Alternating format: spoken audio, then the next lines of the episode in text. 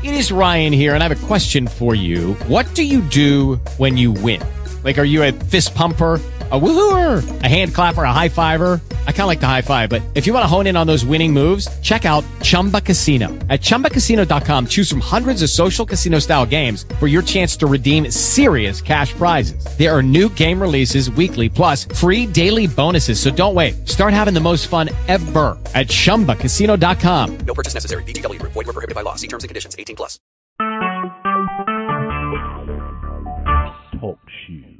Recorded live. Hello, this is uh, Mike once again. It's nothing but the truth. My Mr. to find it, and I found it in my Lord Savior Jesus Christ. And uh, oh, it was going to be, have a show here. Uh, hopefully next week we'll start it. Uh, the past four years um, with a new friend uh, Richard, and uh, but I, I guess we'll have to wait. He had an opportunity to be with his son, and I understand completely. It's uh, interesting. I was praying before. Uh, you, you reached out to me, Rich, uh, Larry, and uh, about Richard, and he couldn't make it. And I was like, God, you know, uh, please bless this. You know, one of the things I've been going through in my head is, uh, in the beginning was God. You know what I mean?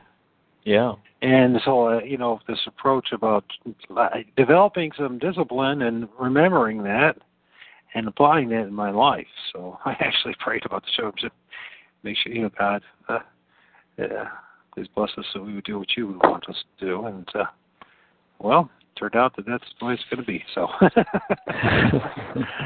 uh, so we got Larry and we got Chris uh, this evening again, and uh, they agreed to to uh, go over chapter seven of Matthew and have a discussion and um, a reading on it. So I appreciate you gentlemen both joining me, and um, and Walt listening on the other end, and uh, those who will listen in the future.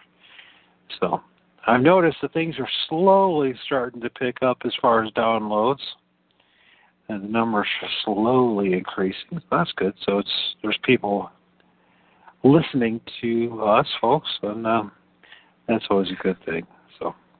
Not that at the end of the day that's what matters, but in a way it does too. So you know what I mean. We want to share the message with others. So, um, yes, I don't know how do how should we go about this, gentlemen?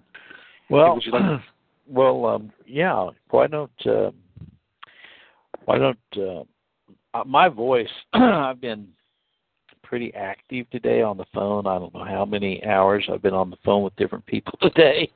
and so I'd li- I'd like to ask that if if possible, you and Chris could read, and I can you know I can jump in and make comments and so on about that. But before we do, I'd like to ha- I do have one request since we're going to be uh, covering the aspect of of judgment tonight, judging and judgment. I'd like to just read um, uh, read a definition of judgment. Um, now, this is taken out, of course, uh, the Internet Dictionary, and I, I think it's pretty apropos. It says, by the way, there's several different definitions within the within the scheme of the word itself, but the first one is the ability to make considered decisions or come to sensible conclusions. okay, now the synonym, there's several synonyms uh, discernment, um, common sense, perception, um, discrimination, reckoning, prudence, sharpness, reason, and logic. But another definition, which is considered a secondary definition, I find this interesting a misfortune or calamity viewed as a divine punishment. okay.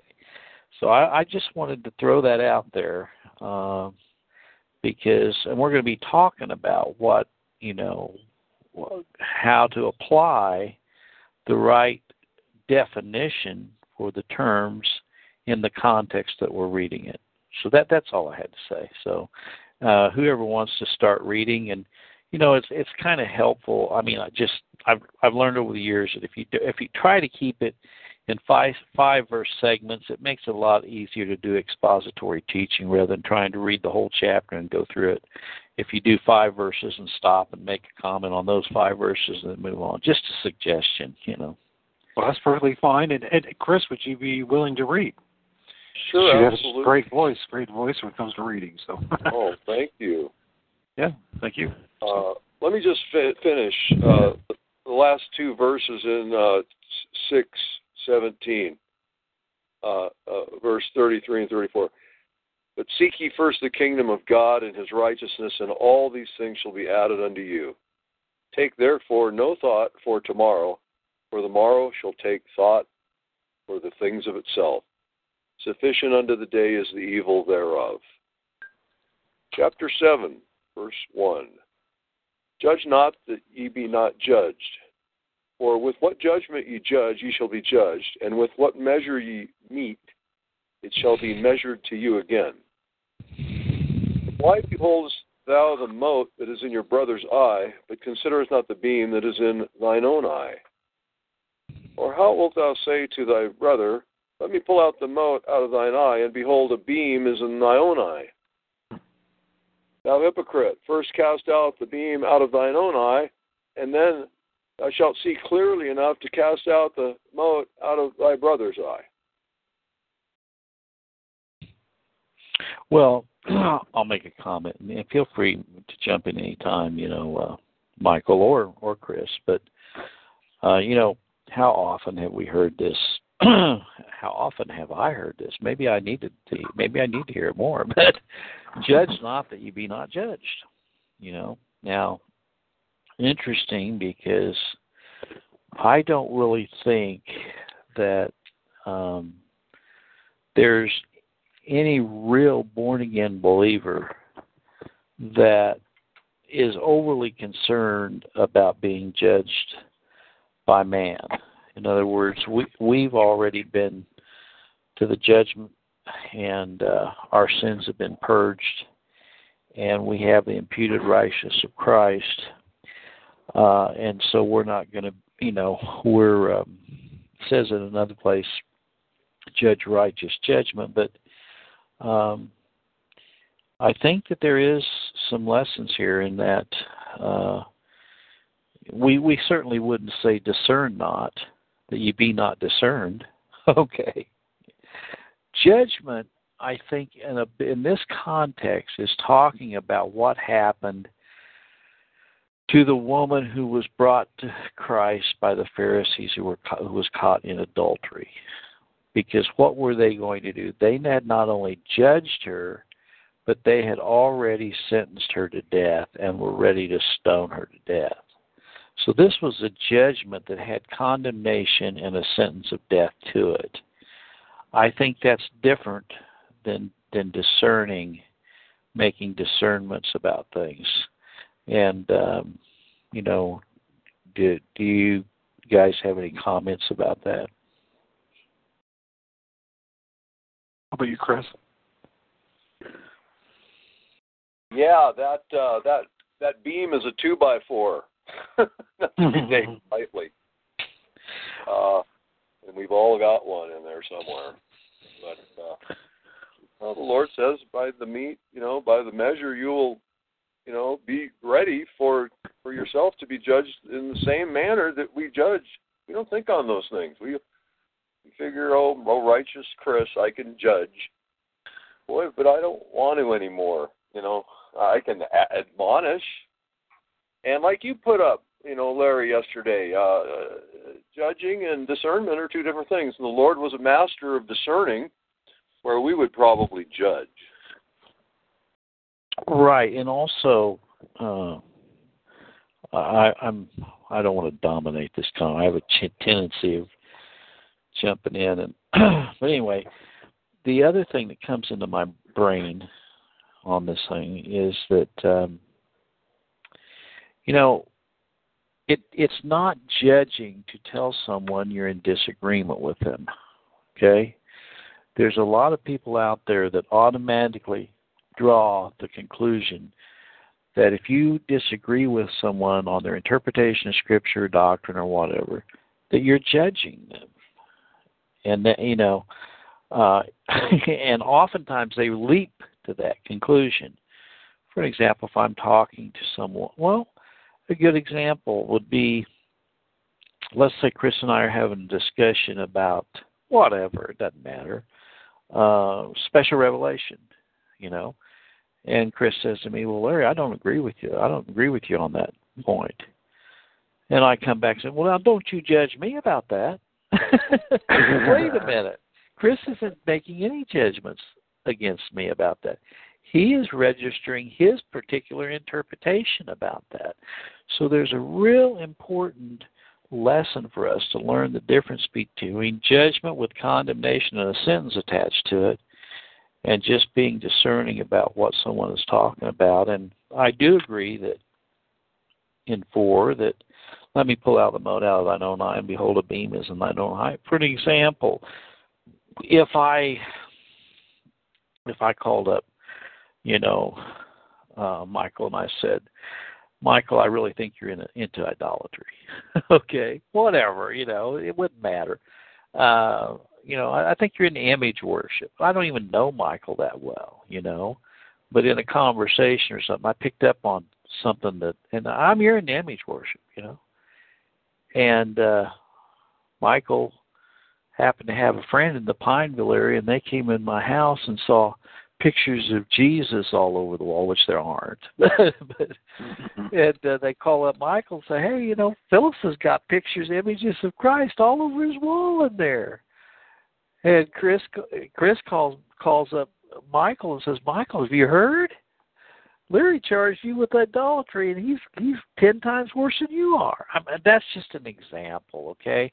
In other words, what happens is, I think, is when people start pointing their finger, like you said, there's four pointing back. And if you really want to be zonked, and I have been, just start pointing out some other people's flaws or errors or maybe perceived sin, and and they'll it'll come right back right back in your face, you know. Yeah. And I think this is what that's saying there. Uh, There's also what you you two gentlemen are talking about as well as a the use of my You know, you know, people can use this as a way of deflecting or mind control, really, uh, keeping you from really having a, the a meaningful conversation. And which you say, you know, oh, you're you're judging me. You have no right to judge me. And um, you know, we could talk about something worldly. You know, maybe it's um, oh, I don't know, gay marriage. Or say that gay marriage. So, and you know, you, people say, "Well, you know, I don't agree with it," or because it's you know, it's it is uh, you know because of its sin, uh, the sin nature of it. So, but then again, you know, there could be another way of looking at it too. Is like, do we have any business? Does I mean, who cares if what they apostate Satan driven government does in the first place. What would you expect? You know what I mean? So so they could face judgment on the on the government itself. So in the end, one has to make judgment. But I think maybe could it be really talking about when it comes to you know, our own personal sin nature, our own personal depravity, and the fact that we are all sinners and we need to God's help to to clean us up and save us and give us the grace and the mercy that we that we don't even deserve. So I don't know. That's, that's one of the point. things. I mean, I, I think that's right. I mean, if you just take one particular sin, which well, the reason I point it out is because I see it so glaringly in uh, in myself. I don't like it, but and that is the sin of uh, pride, you know, because pride sure. takes pride takes so many forms, and and I see that you know uh, it's real easy to you know where where Scripture says that you know to consider someone, uh, in other words, put others before yourself. That's that's a paraphrase. Uh, you know that I think is one of the hardest things. I, it's impossible in the flesh, you know. Um, I heard a guy say, you know, e- e- even though you give somebody else, you know, the biggest lobster on the plate, you're still looking at it saying, "You dirty rascal! You took my lobster." you know, it's it's always there. In other words, there's some there's that ingrained thing that says, you know what, you're right. I'm going to play Mr. Pious, and I'm going to shut my mouth, and I'm going to let you have your say, and I'm going to sit back here. But all the time you're doing it, you know, you haughty, proud, no good slime ball, you. that goes on in all of us, you know. And, and if we say it doesn't, we're a liar, and the truth's not in us, you know. Yeah, I do know, and it's it's really just it's, it is disturbing when you find, you realize how judgmental and it, how wrong it based that the judgment is. Oh just man, ba- it's just usually based on you know some petty issue, you know, and um I don't know. It it makes me think about the, what I'm struggling with, gentlemen, as far as going to church, and the struggling with that notion that you know when when is when is it going to church for the right reason, and when is it basically idol idolatry? For, for me, absolutely. you know what I mean? You know what I mean? That's really Well, I don't That's- think we're that- supposed to sit sit under a, a, a, a just for the sake of going to church and doing your thing on Sunday in accordance with whatever, you know, is a misnomer. And uh, but to sit, but to knowingly sit under a hireling, say you live in a small town or whatever, and just to just to show your face, uh, you know, I don't want to hear about Israel over there in the Middle East and and all Well, like this. I said, I had a conversation with my sister-in-law lately. She called up, and she was talking to Rosette. And she was trying to lay a, a guilt trip on Rosette, and Rosette was needing my aid to come to her aid because my her sister, her younger sister, is very, very domineering. And I picked up the phone, and she was more or less going off on Rosette, you know. Then where where are you all? Now you just tell me where are you all going to church? Where are you all going to church? brother, find a church. So, and I yeah. said, I said, I said, Susan, Susan, this Larry here, Larry to the rescue of Rosette. I said, church is not a place you go, Susan. Church is not a place you go. Where did you get that idea that church is a place you go? You know, I said, church is, you know, I said, worship, you know, worship, you don't have to be at a certain place to worship Christ. They- got that out of tradition. Oh, I know. Not Got in the really- book. got Not in the really book. quiet got really quiet and she says well i can see where this is going. I guess i'll put it like this. I hope to see you all in heaven. Wow. But- but you know what? Uh my response wasn't good. My response wasn't good at all. I look back on that and i was just as fleshy as now that's been that's been quite a while ago but that i i, I was just as fleshy as she was you know? And uh sometimes like walt says you know we we can't always control our you know what comes out of the man and you know we you know and the heart so on. And um you know so i had a, a situation just recently where I'll, I'll keep this generic. I, I better keep this one generic. Okay i heard about i heard about a situation where a guy came into quite a bit of money and and his brother found out about it and his brother calls his father and says, "You know what? I heard that so and so came into a lot of money. We got to figure out how to get his money." And Knivers. and his father called his brother up and said, "Hey, you better look out. Your brother's out to get you." Okay. Now, here's the thing. The person that was conniving to get his money, the, the person that, that found out about its heart, if it was in the right place, should be this pray like this Lord, thank you for me not being in the situation where I was trying to get his money instead of the other way around. Because it's only by the grace of God that's who what we would be trying to do. And I think that's Yeah, what this is. that's I true. think that's I think that's what this is trying to teach here. You know, I mean, it's like uh, look at look at number uh, because this is what uh, this is what Mike was referring to. I think uh, says, "Do not give what is holy unto the dogs." Where is that? I'm trying That's to the next find. verse. That's the Oh, next well. verse. Yeah. Uh, I would like to also just we go back to what Chris did. He did a good job by going back to verse 33 and 34 of uh, chapter six, because Right. what he's saying here is, says, but seek ye first the kingdom of God and His righteousness, and all these things shall be added unto you." Right. They, no, and so and we talking about this, the greed and the envy and all this stuff. A lot of that is about worrying about tomorrow, isn't it? It's about uh, That's right. and um, if we are focused truly, if we truly are focused on seeking first the kingdom of God, and we know that it's not found in brick and mortar, if we worship Him in spirit and truth, and not in the things man made, then uh,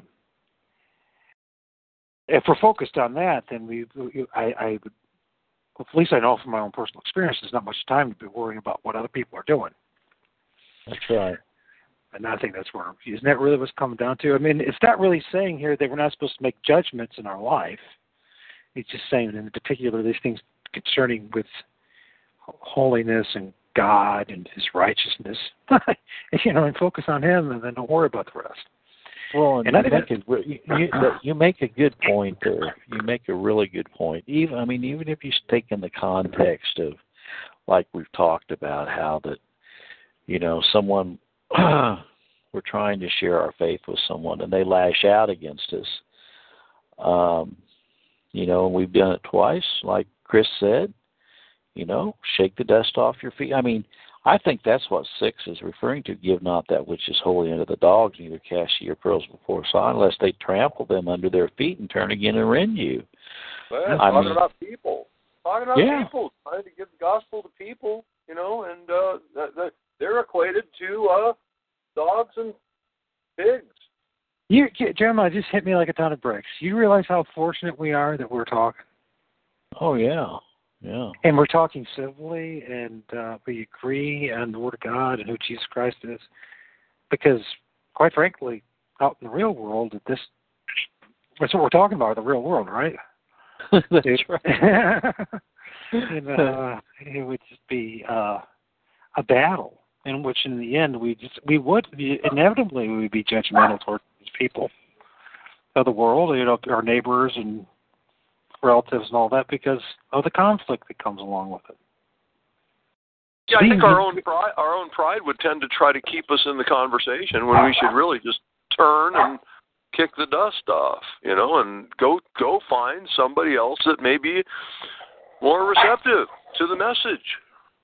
We have a short right. time on this life, and you know, if we can get the gospel to whomever, but if we sit and dwell and waste time on one person that's obviously, you know, 180 degrees antithetically opposed to our message, you know, well, let's leave them. Let's, let's, let's go elsewhere. God will, you know, uh, uh, maybe God won't. Noah was a preacher of righteousness, and and the only ones that were saved from the flood were him and his seven family members.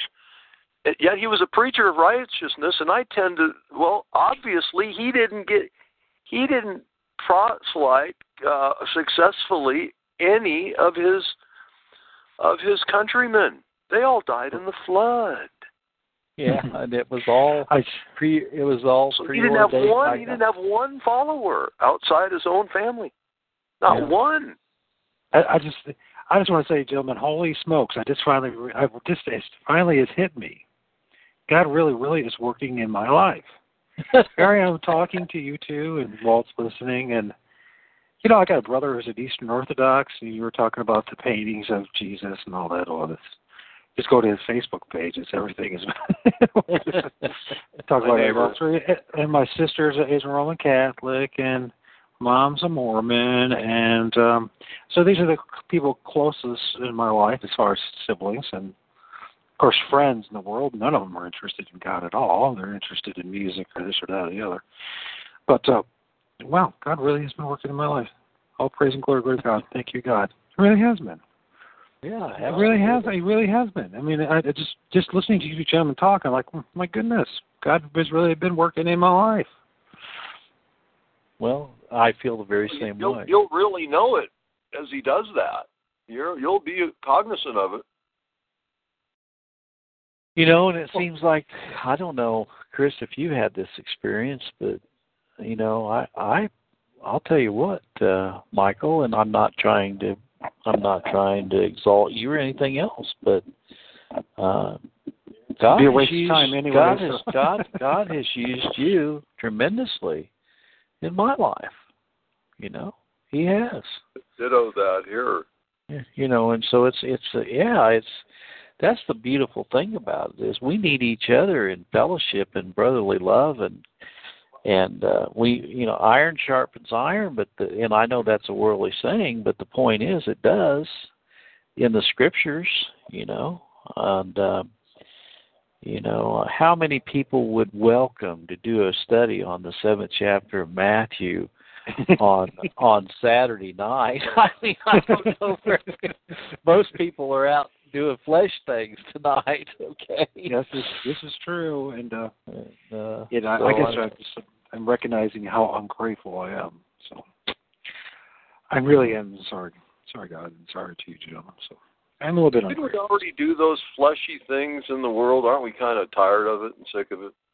Isn't that Yeah. why we're drawn here on a Saturday, for as yeah. a matter of fact? You know? Yeah, yeah. Those things don't do anything. They can only just get us in trouble That's the right. world and God, you know? Yeah. I don't advocate going out and doing anything except the the things that we need to do to sustain our life, like shopping and paying bills and fixing something around the house or whatever it is. But this is what I look forward to is fellowship. That's really that makes my day. Without I get a, that, I get a I got a kick out of Jerry one time. I I was talking to him on the phone, and uh Jerry, you know, he he just he's got such a different way about him, and if he's listening to this, well, Jerry, I hope you're you know laughing with me on this. But I, Jerry, I said, Jerry, what do you you know, what what's you know what's really important to you? You know what? He, I go, I know you like to fish. He goes, I like to I like to fellowship. He said it keeps me from sinning.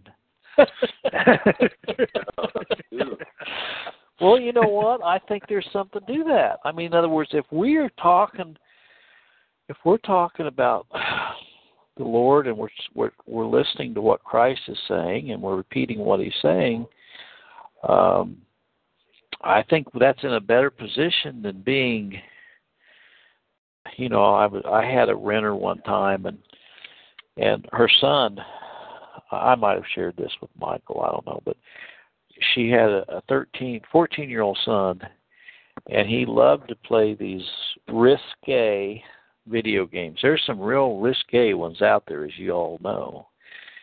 And he liked he wore this t shirt all the time. I don't think he ever changed his t shirt. And on the front of it it said ah, seven o'clock, wake up. Seven fifteen, have breakfast. Eight o'clock, play video games. Through ten to, through ten o'clock, play video games. Ten let's see, eleven fifteen, restroom break. Eleven fifteen to twelve, play video games. Twelve to one, lunch. One o'clock to four to dinner, play video games. After dinner, play video games. Go to bed. And then he- it's got a line that says, repeat thing same thing next day. that was his whole life. You know, that was his whole Yeah. life. to project it to the world on his shirt. Yeah. To that, that yes. magnitude, he's proud of it. That's just what he knows. That's his religion, you know. Well, I, I And, was, and my main, know, my maintenance man, my maintenance man admitted, you know, he he told me he's got a concert to go to, a metal concert to go Well, yeah, to, you were and talking about him and how what a metalhead he is, and his Yeah, you know his whole life revolves around, and he even acknowledged that he's a sinner going church. to hell, didn't he? Didn't he Yeah, well, acknowledge? he said, he said he's when he when he's got this this metal concert coming up in uh in July, and he said, "Hey, you know what? I have to be there." I said, "Why is that?" He said, "I have to be there. It's because of who the groups are." And I go, "Why do you have to be there?" He said, "Well, let me put it like this, okay? Maybe you'll understand it. That's my church, okay?" wow. well, you know, uh, there, there was a time in my honest. life when I was, you know, as a songwriter and a yeah. and an artist. That's that was my whole life. Just getting up in the morning and uh writing songs and uh you know painting paintings or doing drawings and uh, or if I wasn't working on the railroad or messing around with a gal, and say, uh, you know what? I wake up in the morning and go to bed thinking about of all things, my Lord Savior Jesus Christ. Wow, Yeah. it's been that way for a couple months now. And so that goes Whereas- back to what you said earlier about Chris bringing up this, you know, seek first the kingdom of God, and all these things will be added unto you. Now we're ready for the seventh verse, which says, "Ask and shall be given; seek and you shall find; knock it shall be opened. Everyone that asks us, and so on, shall be open. And you know what? Sometimes we ask amiss too, and sometimes we, you know, I had a guy tell me, uh, it just really got me. You know, he said. uh that scripture that says, "If you ask anything according to my name, I'll give it." He said, "That's the biggest lie." He goes, yeah, "That's ridiculous." He goes, "You know that's not true. You've asked things in His name that haven't come to pass." and I said, "You know what?" I said, uh, "It's a big lie if for some people because they're they don't even understand the name of Christ." when you're asking in his name you're asking according to the for to, according to his nature according to who he is and according to his will. And he always gives you an answer. And he it may not be the answer. It might be no. Okay? The answer might be no just like it was for paul when he asked three times to be healed. So You know, uh, what I, I'd like to talk to you about too, Larry, is because both of us came out of uh, were in Unity at one time, and they exploit this verse to the oh yeah oh yeah And and uh, so yeah, let's let's talk a little bit more. What does that mean? What is he talking about when he says ask? Because of course, if you're coming out of uh, this Luciferian, uh, uh, self-centered religion like Unity, well, you know, asking is, you know, they're thinking about, well, how much money I can make and the bigger house and a, a, a pretty wife and all these the things of the world, right? That's what they're right thinking about. right They're not thinking about the things of what God of God and what He wants. Absolutely, and I think it's really a good point you're bringing up because the answer really is found in verse 11 to the question you're answering. Because we don't know what's best for us. There's no way, you know, but He does. It says, "How much more shall your Father, which is in heaven, give good things to them that ask Him?" You know, the things that we're asking for may not be good for us. I mean, I know I've asked for things sometimes that I'm sure glad God did not grant my request. That's all I can tell you. And this is even after I was, you know, after I was, uh, after I had come to a saving knowledge of Christ that I asked amiss, you know. oh yeah. You know, I mean, well, I know in, in Unity, uh, misapplying this scripture, and the, I, ca- I have to tell you something. There were some really bizarre things that happened. Uh, where my desires, my wishes were granted. Uh, I remember one thing. One time, my high school sweetheart that I hadn't talked to and seen or did anything with her, you know, uh, in uh, twenty some years, twenty three years, twenty four years. I doing the things that they teach you in Unity and all that, the visualization, and all that. I ended up. She had, she showed up. She called three days later, Yeah. and we ended up having uh, a debaucherous and perverse, but at the time I enjoyed it. You know, a month of uh, you know romping around and all that. And she told me she was in the middle of a divorce. Only to find out later that she wasn't in a divorce, and in fact that her husband worked for the military. Uh, something very similar to the NSA, and got Oh. involved with my computers and calling up my Oh man. my parents and family and saying they're he's gonna kill me and all this. But but my point in all that is, yeah, you know, it's amazing how Satan will answer your your desires. They're not Absolutely. good. It- None of it was any good for me, for her, for anybody involved. It was just leading was leading me straight to hell and everyone else. And uh so thank goodness that God doesn't answer my prayers when they're uh, out of sorts or out of line with what He wants, because it just give. I know I have living proof that it's uh, Absolutely. destructive. It's absolutely destructive. He gave us what we wanted all the time. We would be in so much even trouble. even even in the even in the context of before we were born again. I mean i was just sharing this with walt i mean with jerry a couple nights ago. You know we all have our childhood sweethearts and i had mine and and uh i remember when i was eighth grade. I mean i was eighth grade i was in love with this little girl you know. I mean she was a cutie you know and i remember she gave me her picture and on the back of the picture she wrote to my real darling and sweetheart. You know and i thought oh boy i was like in hog heaven you know.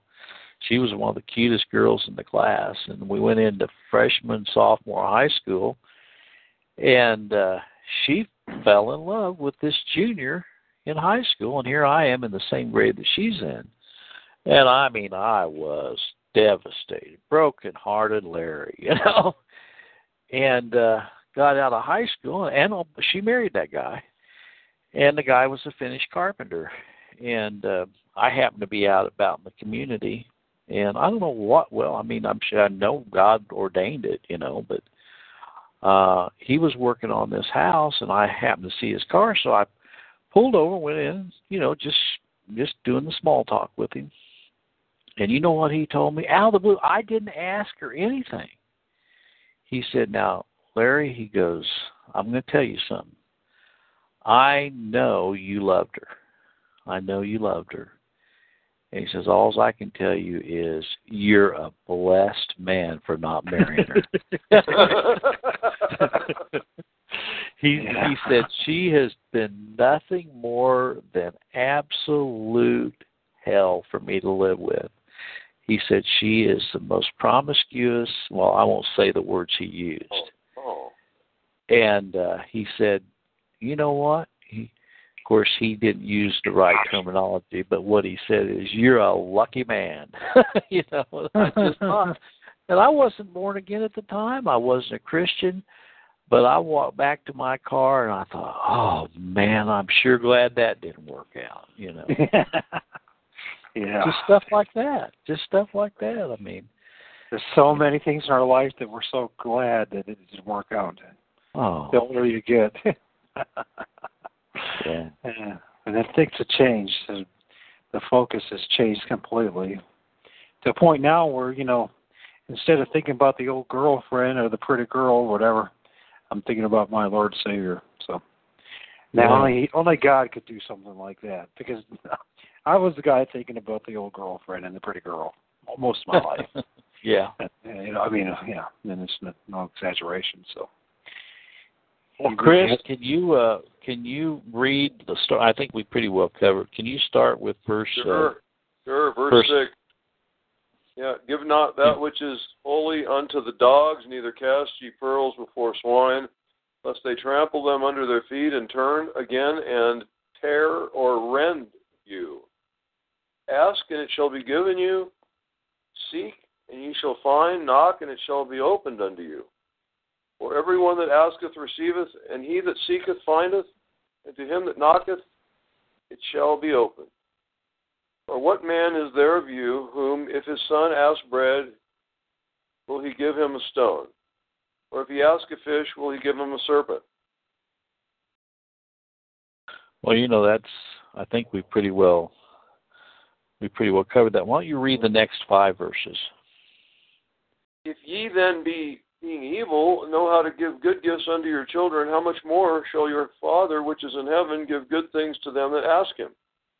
Therefore, all things whatsoever ye would that men should do to you, do ye even so to them, for this is the law and the prophets.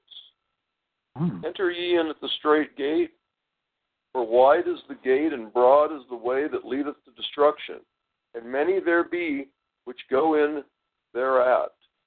Because strait is the gate and narrow is the way which leadeth unto life, and few there be that find it.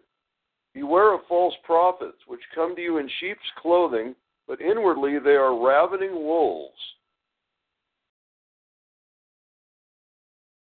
Wow.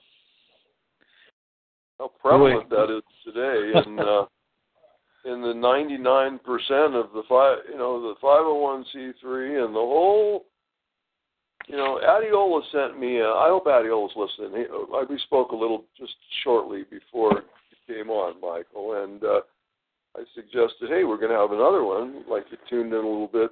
It's up there in uh, around Quebec or uh, the North Bay, Canada. And uh, he sent me a thing about the two kingdoms, a, a video, but it led to more videos. And uh, it really talked about the Pope and the whole thing, and just how, and it had Copeland and and Smiley, uh, Smiley, uh, Joel Osteen. Joe, yeah, Smiley Osteen, and the, you know, they were there just propping up and how wonderful the Pope is, and how this ecumenicism is just, and these are ravening wolves. Just be sure to include your love gift, you know, and uh, we'll pray for you. Or we'll anoint them and, and put our hand on it and pray. You know, uh, rubbish. Give me a break. It's so tiresome and old. And they're doing it in the face of an economy like this. They have the gall, unmitigated gall, to, well, they really got some people by the hook, you know, that really Yeah. think this is the way and the way they twist that. But ravening wolves, but this part in 12 the law and the prophets. Jesus really gave, you know, I, I gave you a new commandment to love one another. Well, that's like the, you know, the, the first two commandments: love God, you know, with your whole heart, mind, soul, etc., and your your your neighbor as yourself. And in doing that, you fulfill the, law and the prophets. Because really, those two, if you can, if you can fulfill those two, those two commandments, you've really if you can really fulfill those, you've truly fulfilled the ten commandments. You know that one little part there that says, um, you know, whatever you do. Uh, I'm trying to find it. Uh, let's see here. Um, whatsoever you would that men should do to you, do you even so to them. I don't. I I think it's impossible. You what? You what? I think that's impossible. Well, it is because we I are mean, and because you know, I mean, it's like I I cannot I cannot even fathom being able to uh to do that. Well, you know, if I'm not able to fulfill that, I'll just soon stay away from them because I don't want to do contrary wise to that command. So I don't want. I tend to not want to give myself a chance to blow it. So I just as soon. Well, you know, it's like it's like as you know, is like you know, uh, I'm looking. In fact, by the way, guys, I'm gonna be going back down to uh Cherokee Village in the morning, back to worship with Jerry tomorrow, and um, you know, and and you know, uh, I, I think we're all pretty transparent with each other. And I told Jerry, I said, you know, Chris warned me now not not to exalt any man, and that includes you, Jerry. Okay. Did I say that?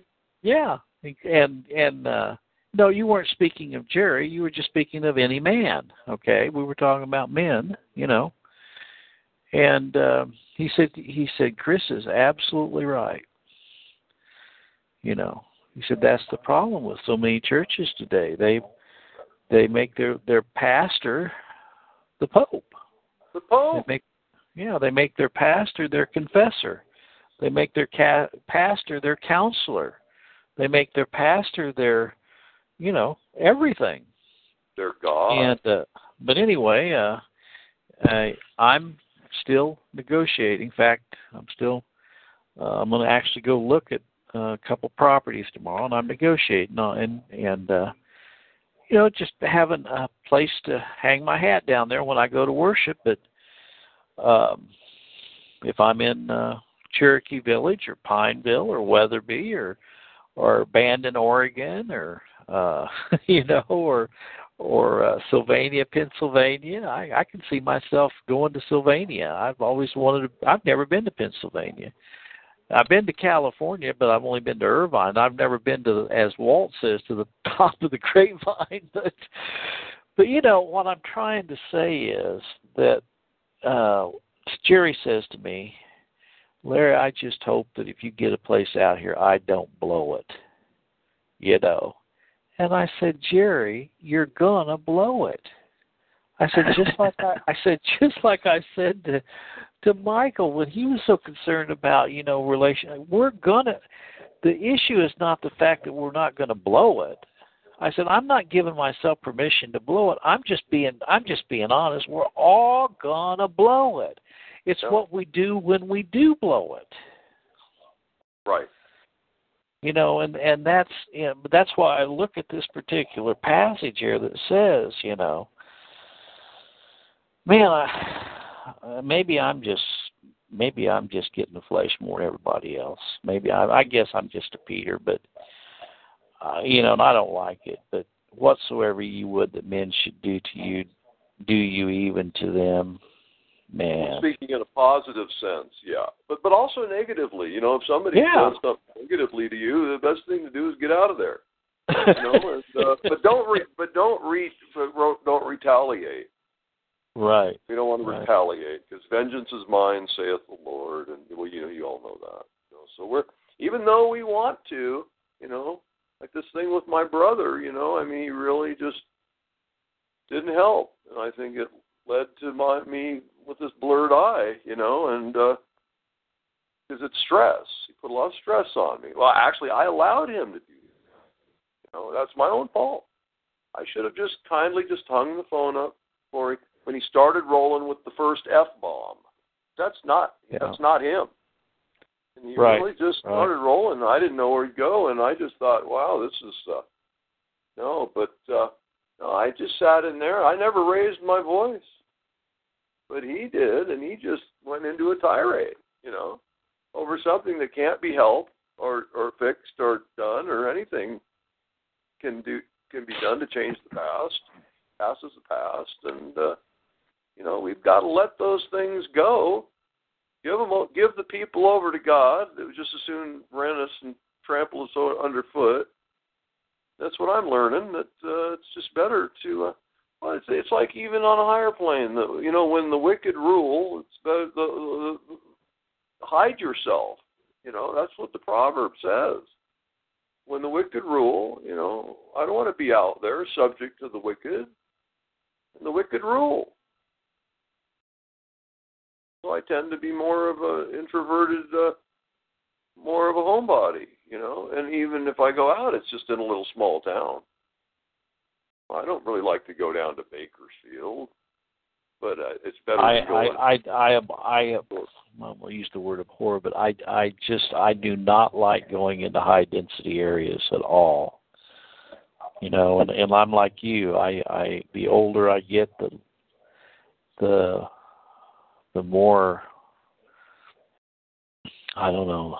I guess that the and, and see this is the thing that's so been so amazing to me about reading the the ministry of Christ while he was here because he went right in amongst the sinners. He went right in amongst the the publicans and the you know and and he was absolutely ridiculed for it you know and you know so you're eating with publicans and sinners you're a wine bibber you're you know all this stuff and Well, they were judging the Lord. They weren't discerning anything but what the what the common consensus was about that. yeah So But they I, were I, I'd like to. I, I'd like to ask you gentlemen about uh, verse 14. What's your take on that? well i was just looking at that a minute ago and i was going to ask you your take on it well, you know, one of the things I've been dealing with, and I've been open about it, and uh, yeah, what what does this mean? You know, uh, because strait is the gate, narrows the way which leadeth unto life. And few there be that find it. And uh, for some reason, I'm thinking about organized religion, and I'm thinking about how there's a church in every uh, all over the place.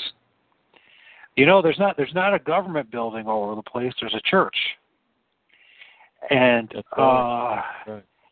and uh, you know, it's just, in 13 it talks about the wide is the gate and broad is the way that leadeth to destruction, and many that there, many there, and many there be which go there at.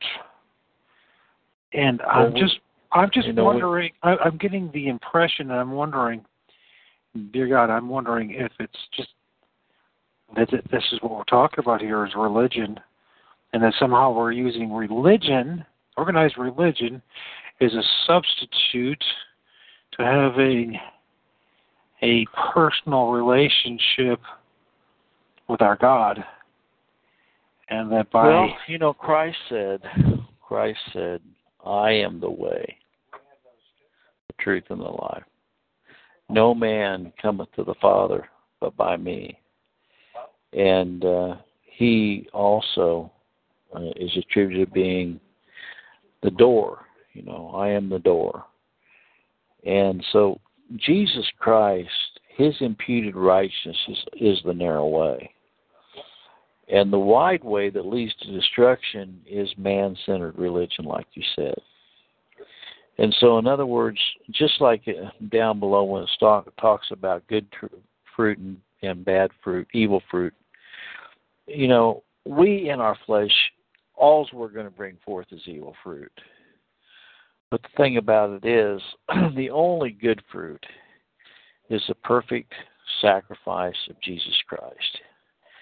And by the way, I can prove that because the fact that what God sees in us is no good thing.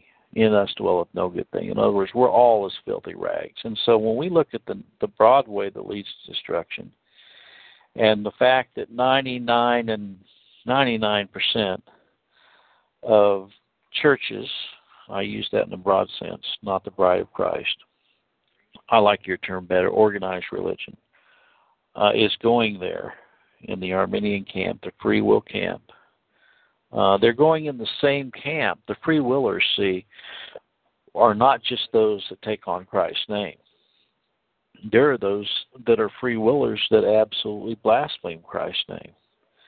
I mean, Hutchins, Hutchins, Hitchens, Christopher Hitchens, the atheist, is a free willer. Many of the humanists, the people that wrote the humanist manifestos, are free willers. You know, and so this is the wide way that leads to destruction. That's why Pope Francis can get up and say that even the atheists, if they're sincere, they'll make it to heaven. Yeah, isn't that ridiculous? Yeah, Yeah. I mean, this guy has no. But you know, but even even the uh, those who are not free willers, but I just think this, um, you know, the fact is because we're so fallen, so corrupt. Uh, you know, we talk about pride. You're talking about you're talking about pride. Well, all of us do, and uh, I can't imagine that a pastor does not have struggle with that too. It just seems to me like we're using it, I, and I could be absolutely wrong, but it seems like we're using religion as a substitute to having a personal relationship with Christ, and that. Um, and how does that? Well, just like you you you gentlemen were talking earlier about how um, that it's it becomes a man-centered re- religion where even though they might be talking about, you know, election and predestination and, and the, the sovereignty of God, yet it's a it's a man or a group of men leading a group. Everyone seems to be accountable to them instead of to to Christ. Right. And, Well, I, you know, here's the deal. I mean, the reality is this that, um, you know, we cannot, we cannot, uh, we cannot make religion and a personal. In other words, what you're saying is that a personal relationship with Jesus Christ is different than you know just a set of of doctrines. In other words, you know, organized religion. In other words, Christ said, "I am the way, the truth, and the life." You know, and you know, at the defense now, I know that a lot of people don't like this, but uh, why did Christ and why did Peter and why did Paul spend so much time preaching and teaching and affirming the doctrine of election if it was just organized religion. Because you could lay the charge that Jesus Christ, Apostle Paul, and Peter were just into organized religion. Why did they spend so much time on this doctrine? You know, because they knew the time would come when they would no longer endure sound doctrine but they would heap to themselves teachers having itching ears, the 99 percenters. And I, I I know that there's a danger of just trying to trying to uh, elementarize this. In other words, saying, well, you know, the Arminians over here, and then the Sovereign Grace over here, and the Arminians are going to hell, and the Sovereign Grace people are not. And, you know, the people that hold the election are the ones that have the truth, and the people that are Arminian. You know, uh, no, what I'm saying is a personal relationship with Jesus Christ includes believing what Jesus Christ taught. That is a personal relationship. You can't have a personal relationship with Jesus Christ and then just absolutely throw aside everything that he taught. I mean, you know, it's one of the things that I've just been amazed at. People say, well, you know, I'm glad that I have a personal relationship with Jesus Christ. And when I get talking to him, they deny virtually everything Jesus Christ taught while he was on the face of this earth. And I say, well, how could you say you know the man that taught all that the Father give me will come to me, and all that come to me I will no wise cast out? You you just absolutely deny that, and you say you have a personal relationship with Jesus Christ. How can you say that it is you know through your apostles is not of him that willeth, nor of him that runneth, but God that showeth mercy, and say that it's your free will that let Jesus into your heart and have a personal relationship with Jesus Christ. You're calling him and his apostles liars. And, and that's what I, just amazes me because it's not religion. It's the teachings of Christ and his apostles we're talking about. That's not Right. religion, you know, and so and and also religion religion also you know it scares me because uh we you know what bothers me it's not so as uh it's uh i'm afraid i'm afraid of offending god by go by doing this does that make sense i'm afraid Yeah. if i go to a church i'm going to end up offending god because i'm going to end up putting uh the group the church the organization the creeds the the confession, the leadership above Christ. right. I know, well, you know, I know, I know I'll do it. I know, I know, I know I'm different else. notorious. I know I'm notorious for jumping ahead. My nature, you know. I want to jump ahead of everybody. But in verse 26, just it says, "Everyone that heareth these sayings of mine and doeth them not, shall be likened unto a foolish man." You know, in other words, if you if a person hears the teachings of Christ and they don't subscribe to them and embrace them, and then of course the last verse says, I mean the twenty eighth verse, it came to pass when Jesus had ended these things, these people were astonished at his doctrine. For he taught them as one having authority. In other words, he was sovereign over all this. Jesus Christ belonged to the first church of the sovereign grace. Right. I, I'm just being facetious. I'm just saying, Jesus Christ taught sovereign grace, sovereign election. You know, and if people want to, you know, I had a gal call me one time, and she was an old German, you know, and uh she was really, you know, German people can, and I know this is an overgeneralization, but I've I've had I've talked to quite a few. Now, if there's any German people, this isn't pick on German day, okay? But I mean, some German people can be pretty curt, and this gal was one of them. She said, "You know what, Larry? You're teaching dead orthodoxy, dead orthodoxy." she said, "You you just think you're one of the frozen chosen." You know. and I said, "You," I said, "You know what?" I said, uh, "There's nothing dead about the teachings of Christ. They're alive and well. Thank you very much." And uh, I don't know why you think the chosen people are frozen, because I think the chosen people are the most warm, loving, kind, truthful people I've ever met in my life. And I said, if I'm coming across to you as being unwarm or uncaring and frozen and frigid, if I'm coming across to you as being having dead orthodoxy, I am very sorry because that's not what I want to convey at all. You know, Christ was not did not teach dead orthodoxy, you know. When and I said, you know what? When he drove the money changers out of the temple, he was very much alive, you know. He wasn't dead. But I said also he was very warm when he said, Suffer the little children to come unto me, for such is the kingdom of heaven. He was also very warm when he said, You know, my yoke is easy, my burden is light, you know. And I said he was also very warm when he conveyed through the Apostle Paul that he, is touched with the feelings of our infirmities. And so I don't see, you know, I just don't see the doctrines that Christ and the apostles uh, taught as being religion. And and by the way, I know that's not what you were saying at all, uh, Mike. I'm just saying that there's a lot of people out there that when you start when you start getting into doctrine, exhorting and rebuking with all long suffering, and like I've already said, you know, my problem is, you know, the long suffering part. But uh the moment you start going down the road of, you know, when somebody says to you, you know, I don't believe, I don't believe that God would create a person and not give them ability to keep all of His Ten Commandments.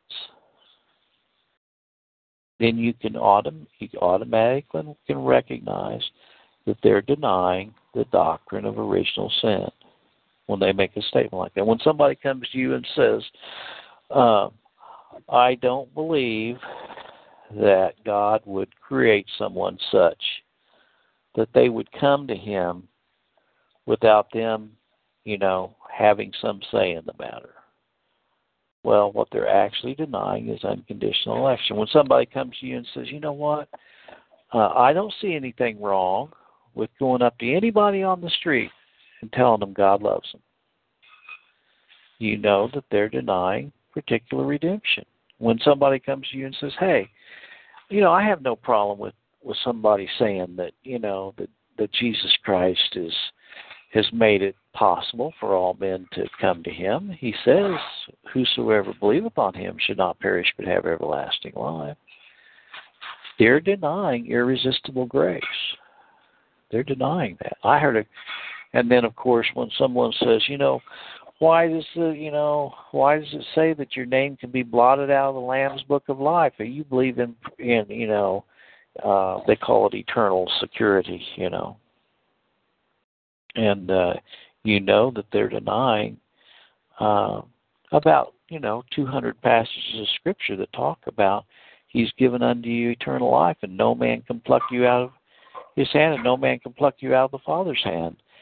And they're taking that passage out of context in Revelation about the Lamb's Book of Life. And we could talk about that. Also, this passage that talks about you know, whosoever will can drink of the, you know, come to the fountain of life, you know, in Revelation there, drink of it. And uh, the problem is, is that it's an attack, not on just.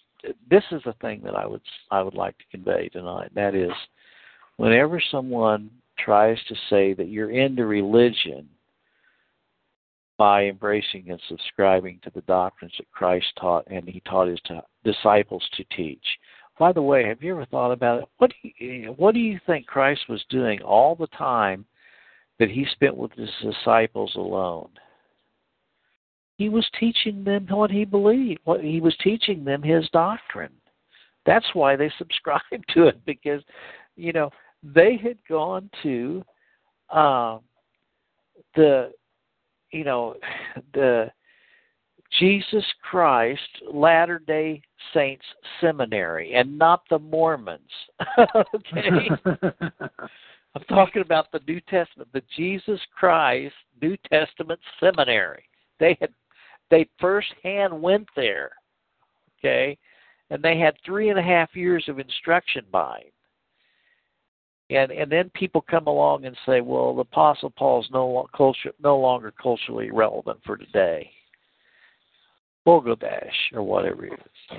That's just a bunch of that's just a bunch of malarkey. It is most most certainly culturally relevant for today. Jesus Christ is the one that instructed the Apostle Paul. You're going to do a one-upmanship over Jesus? Now, now, Larry, shut up.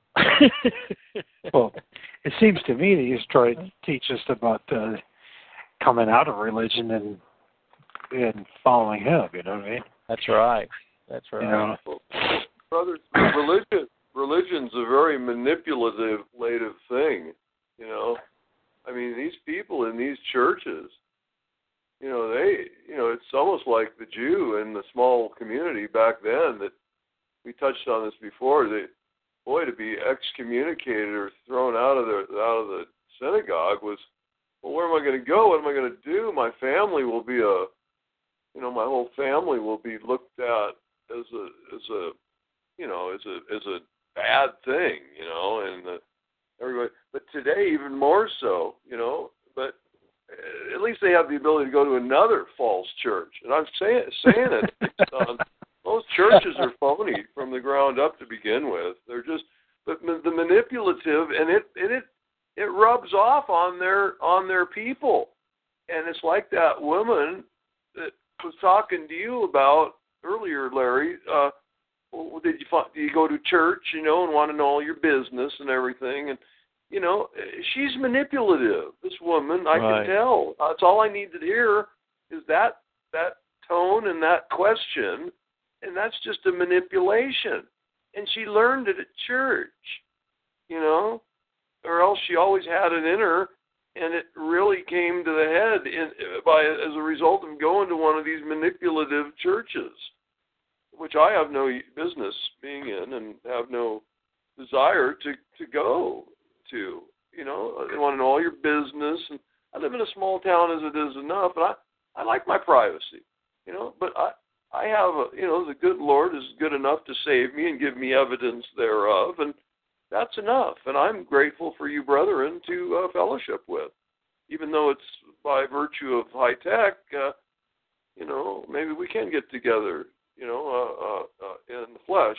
You know, someday soon. You know, I, I think that the thing that marks the brethren when they come together is the things that they speak on.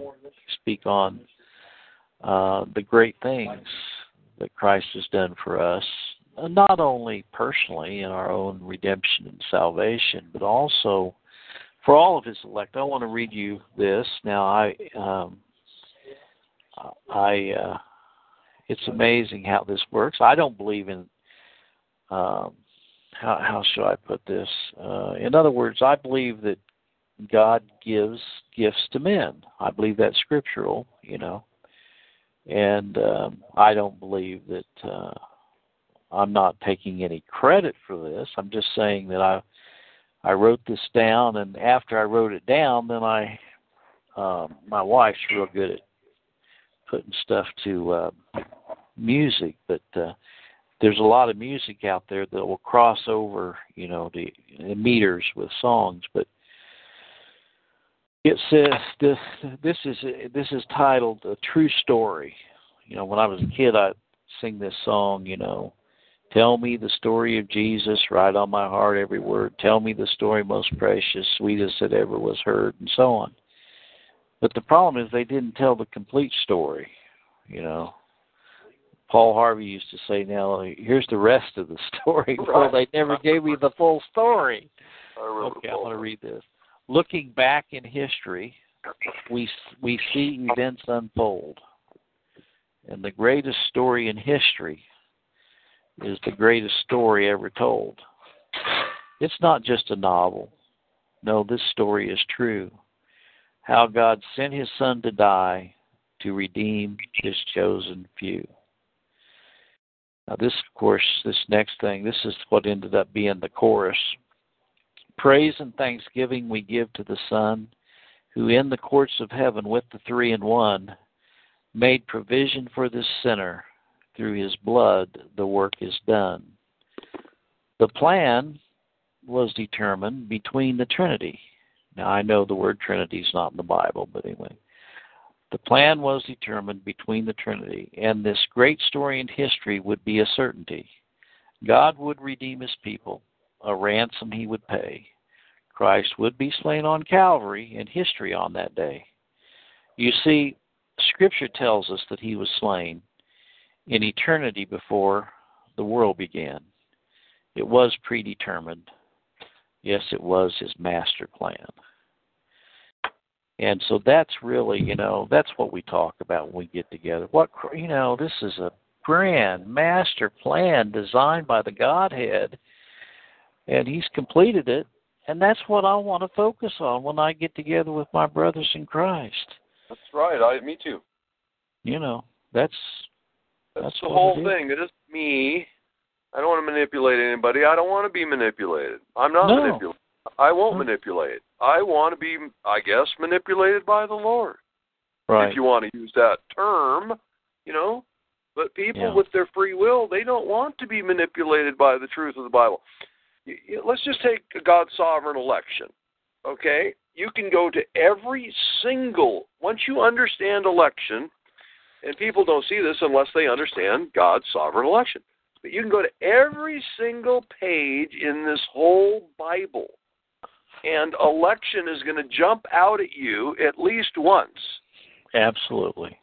if not more times on every single page god's election jumps out at me and just you know reigns over me and i'm praise god for it We went we this. went by it. We went we were down in Pea Ridge, Arkansas today and drove by this church. Great big sign, Free Will Baptist Church. And then Free the, will. Yeah, Oh, yes. And then it said it said on the sign, you know, Jesus is waiting patiently for you. oh And and and my wife, you know, she's in the car and she goes, "Oh, poor little Jesus." yeah You know, he needs that's something the whole from thing. us. you know. Jesus That's Jesus. Christ that's what is- they're taught Jesus Christ is the creator of the universe and you know it says that that every knee will bow and every tongue will should confess that Jesus Christ is Lord and it says that he is coming back as a ruling reigning king he's the alpha the omega the beginning the end the first and the last you know and people are talking about it. he's waiting patiently for you you know right you No, see the yeah. irony the hypocrisy there Oh, we see man. the uh we look at uh you know our, our heavenly you know our God, our Lord and Savior Jesus Christ and who He is. He, he's created the universe and all things. A good question you this uh, would be with this uh, strait and is the gate narrows the way. Uh, and of course, this be our Lord Savior. What are your gentlemen's take on what it means and how do we worship our Lord Savior Jesus Christ? and our Heavenly Father and uh, the Godhead, if you will. And uh, how do we worship? How do we praise? Because I'm getting the impression that the best way and the way that He wants us to is through our prayer life with Him and submitting to Him. And the way to submit to Him is by reading His book, His Word. And outside of that, there's nothing else to do really. Well, I'll tell you what, one significant way to worship is what we're doing right now. We're exalting Try and him. bring we're, him glory we're in our in our in our walk as we walk through this earth. You know, we try to bring glory to God and not ourselves, or at least be an example. You know, uh, in a way. You know, and people say, "Well, how can you be that? You don't get out, you know, much." And you know, and I lately I haven't because of pain and other things. You know, but no, I try to be an example and just loving God's word. The rest, it kind of, Larry, doesn't it kind of take care of itself in, yeah, in a I mean, I person's think, life? Yeah, I mean, it's just like today, you know, Jerry called me up and we had, he said, Jerry called me up and he says, I need to talk to a sinner. And I said, well, you got the right number, eight one six four four nine S I N N. And uh, well, you know, it, does this make sense what I'm saying? But uh, there's nothing. I don't see. Even if you read scripture, there's nothing about going to a building. There's nothing about rites and rituals anymore. There's nothing about the if there's any kind of ritual, if you want to call it that, that is you know having it's talking with God and uh, reading His Word. That's it. And That's of course, right. being with other other others of His of His elect, they were doing the same thing, that's right. and encouraging each other. And uh, so, how how do how does one go about worshiping God, and and how does one go about praising Him?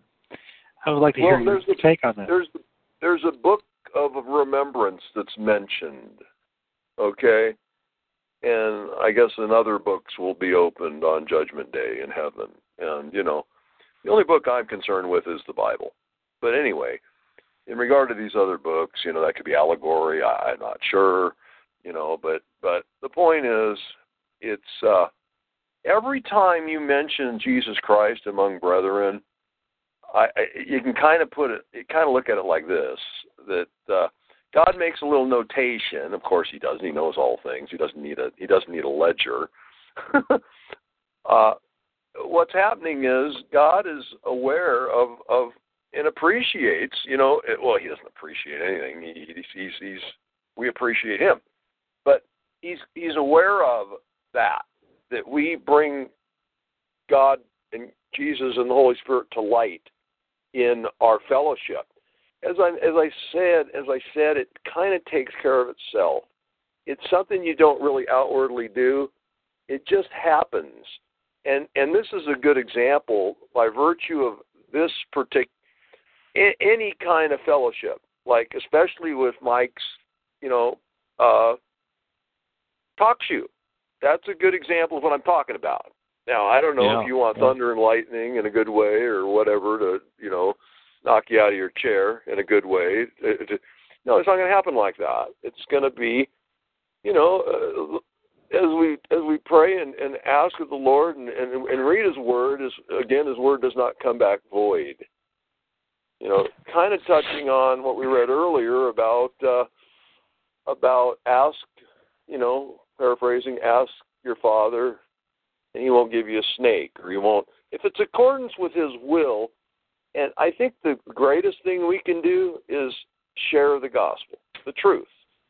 And we're going to come up against people, manipulative people that that are doing fine and well, thank you very much, in their free will assembly. You know, they got a good thing going. They got a pretty wife, big house, good job, you know, children that are running wild in the world on average, you know. But uh no, it's it's so subtle. It's about as subtle as uh a lot of workings of God. They're very subtle. They're not to see that's what they want. They want an emotional response.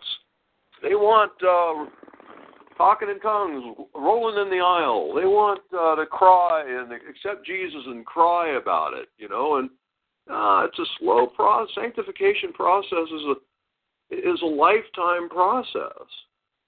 After being justified by the by the blood of Christ uh, shed on the cross for many. But I'm not looking Yeah. for any lightning bolts. It's not going to happen. Well, I'm not either. I just don't want to be doing anything more than I, than I need to that's offensive to my God.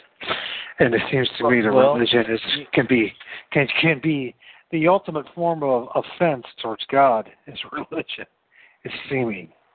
You know what I mean? Where I think one of the one of the best ways to worship God, you know, is um, you know, like you said, twofold is to read His Word and to commune with Him in prayer. And I think that one doesn't necessarily have to follow the other, or vice versa. I was just thinking when you were talking about the acknowledgement of God in Second Peter chapter one, Simon Peter, servant apostle of Jesus Christ, that them that have obtained like precious faith with us through the righteousness of God and our Savior Jesus Christ. I mean, that's Peter. I mean, that, I, I just blows my mind how they put words together. That that's a God thing. I mean, first of all, he says that we've obtained like precious faith through the righteousness of God and our Savior Jesus Christ. And uh, and then in the third verse he says, according as his divine power hath given unto us all things that pertain unto life and godliness through the knowledge of him that hath called us to glory and virtue, whereby are given unto us exceeding great and precious promises, that by these ye might be partakers of the divine nature, having escaped the corruption that is in the world through lust. And as he goes on down here, you know, he he gets into the practical part of this. He says, beside you know, beside this, giving all diligence, add to your faith virtue, and to your virtue knowledge, to knowledge temperance, and to temperance patience, to temperance God, God patience godliness, to godliness brotherly kindness, and to brotherly kindness charity. For if these things be in you and abound, they make you that um, ye shall neither be barren nor unfruitful in the knowledge of our Lord Jesus Christ. But he that lacketh these things is blind and cannot see afar, off, and hath forgotten that he was purged from his old sins. Wherefore, rather, my brethren, give diligence to make your calling and election sure. For if you do these things, ye shall never fall. Now that sounds like a works doctrine. But remember how he started the whole thing out. Yes, this is practical instruction, but he said in the very first verse, to them that have obtained like precious faith through the righteousness of God and our Savior Jesus Christ. We've obtained it, and we've obtained it through Christ, and we need to make our calling and election sure. And yeah, we're sure. We're, aren't we sure that he gave these things to us? Yes, Don't we have evidences thereof? sure we do. Okay, that's And it's key. it's it's not that we're cocky about it or proudful oh, or Oh, arrogant no, or it's the deny. op- deny. Actually, just the opposite. That's Actually, right. Just the opposite is is evident. Yes. It, yes. ju- it just it just shows us our our greater depravity Absolutely.